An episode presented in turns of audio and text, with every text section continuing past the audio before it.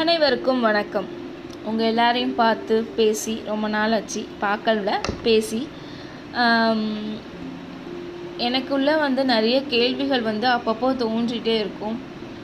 அந்த மாதிரி எனக்குள்ள ஒரு கேள்வி வந்து என்னென்னா எதுக்காக ஹிந்துஸில் இத்தனை கடவுள் இருக்காங்க? ஏன் இவ்வளோ டிஃப்ரென்ஸ் இருக்குது அப்படிங்கிற கேள்வி எனக்கு நிறைய வரும்.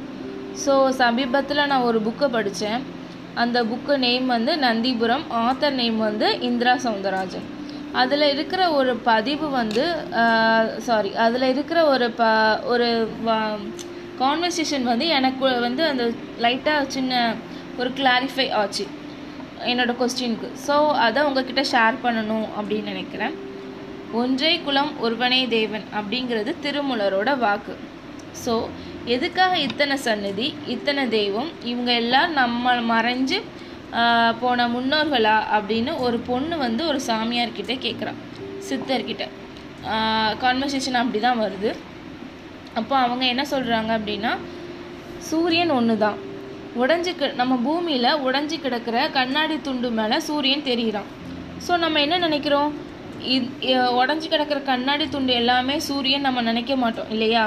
சூரியன் ஒன்று தான் அப்படின்னு நினைக்கிறோம்ல அதே மாதிரி தான் இறைவன் அப்படிங்கார் ஓகே அப்போது எதுக்காக இவ்வளோ கடவுள்கள் இருக்காங்க? ஒரு ஒருத்தங்க தான் கடவுள்னா எதுக்காக எதுக்கு குழப்பறதுக்காக இவ்வளோ கடவுள் இருக்காங்க அப்படின்னு சொல்லும்போது அவர் என்ன சொல்கிறாருன்னா நம்ம வாழ்க்கை அப்படிங்கிறதே நிறைய டிஃப்ரென்ஸ் உள்ளது தான் நாமும் ஒருத்தருக்கு ஒருத்தர் வித்தியாசமாக தான் இருக்கோம் என் முகம் போலவே எல்லார் முகமும் இருக்கிறதில்ல.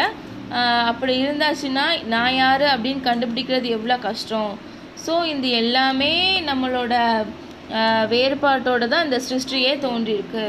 இந்த மன அமைப்புக்கு ஏற்ற வடிவம் கொண்டிருக்கிறது தான் நம்மளோட ஆன்மீக நெறி அப்படின்னு சொல்லி சொல்கிறார் அதே மாதிரி இன்னொன்று என்ன சொல்கிறாருன்னா ஒன்றை நம்ம பல பல வகையாக கண்டு அதுலேருந்து நம்ம எல்லாமே சேர்ந்தது ஒன்று தான் அப்படிங்கிறது உணர்றது தான் ஆன்மீக முதிர்ச்சி.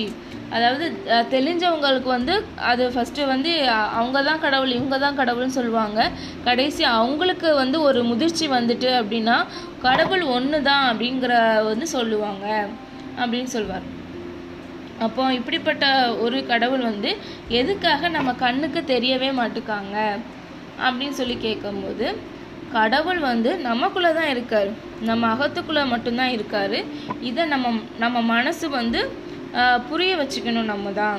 இந்த மனசு வந்து ரொம்ப விதி விசித்திரமானது. அதை வந்து நம்ம அடக்கணும் அப்படின்னு நினச்சோம் அப்படின்னா அது அடங்காமல் இருக்கும். அதை அறிய முற்பட்டோம் அப்படின்னா அடங்கிவிடும் அப்படிம்பார். அதாவது இந்த மனசில் வந்து ஒரு விஷயத்த செய்யக்கூடாது செய்யக்கூடாதுன்னு நினச்சா அது செய்ய தான் நம்ம வைக்குமே தவிர நம்ம இல்லை நம்ம செய்யக்கூடாது அப்படிங்கிற கன்சிஸ்டண்டாக நினச்சிட்டு நம்ம அடுத்தடுத்த வேலைகள் பார்க்கும்போது நம்ம அதை மறந்துடுவோம் இதுதான். இதுதான் சிம்பிள் லாஜிக் இந்த மனசில் வந்து நம்ம கடவுள் இருக்காரு அப்படிங்கிறத தியானத்தின் மூலமாக நம்ம தெரிஞ்சுக்கலாம்.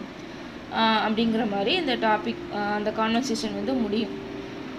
ஸோ இதில் எனக்கு வந்து கடவுள் ஒன்று தான் எதுக்காக இந்த மாதிரி நிறைய டிஃப்ரென்ஸ் காட்டி கடவுள் இருக்காரு அப்படிங்கிறது எனக்கு புரிஞ்சுது.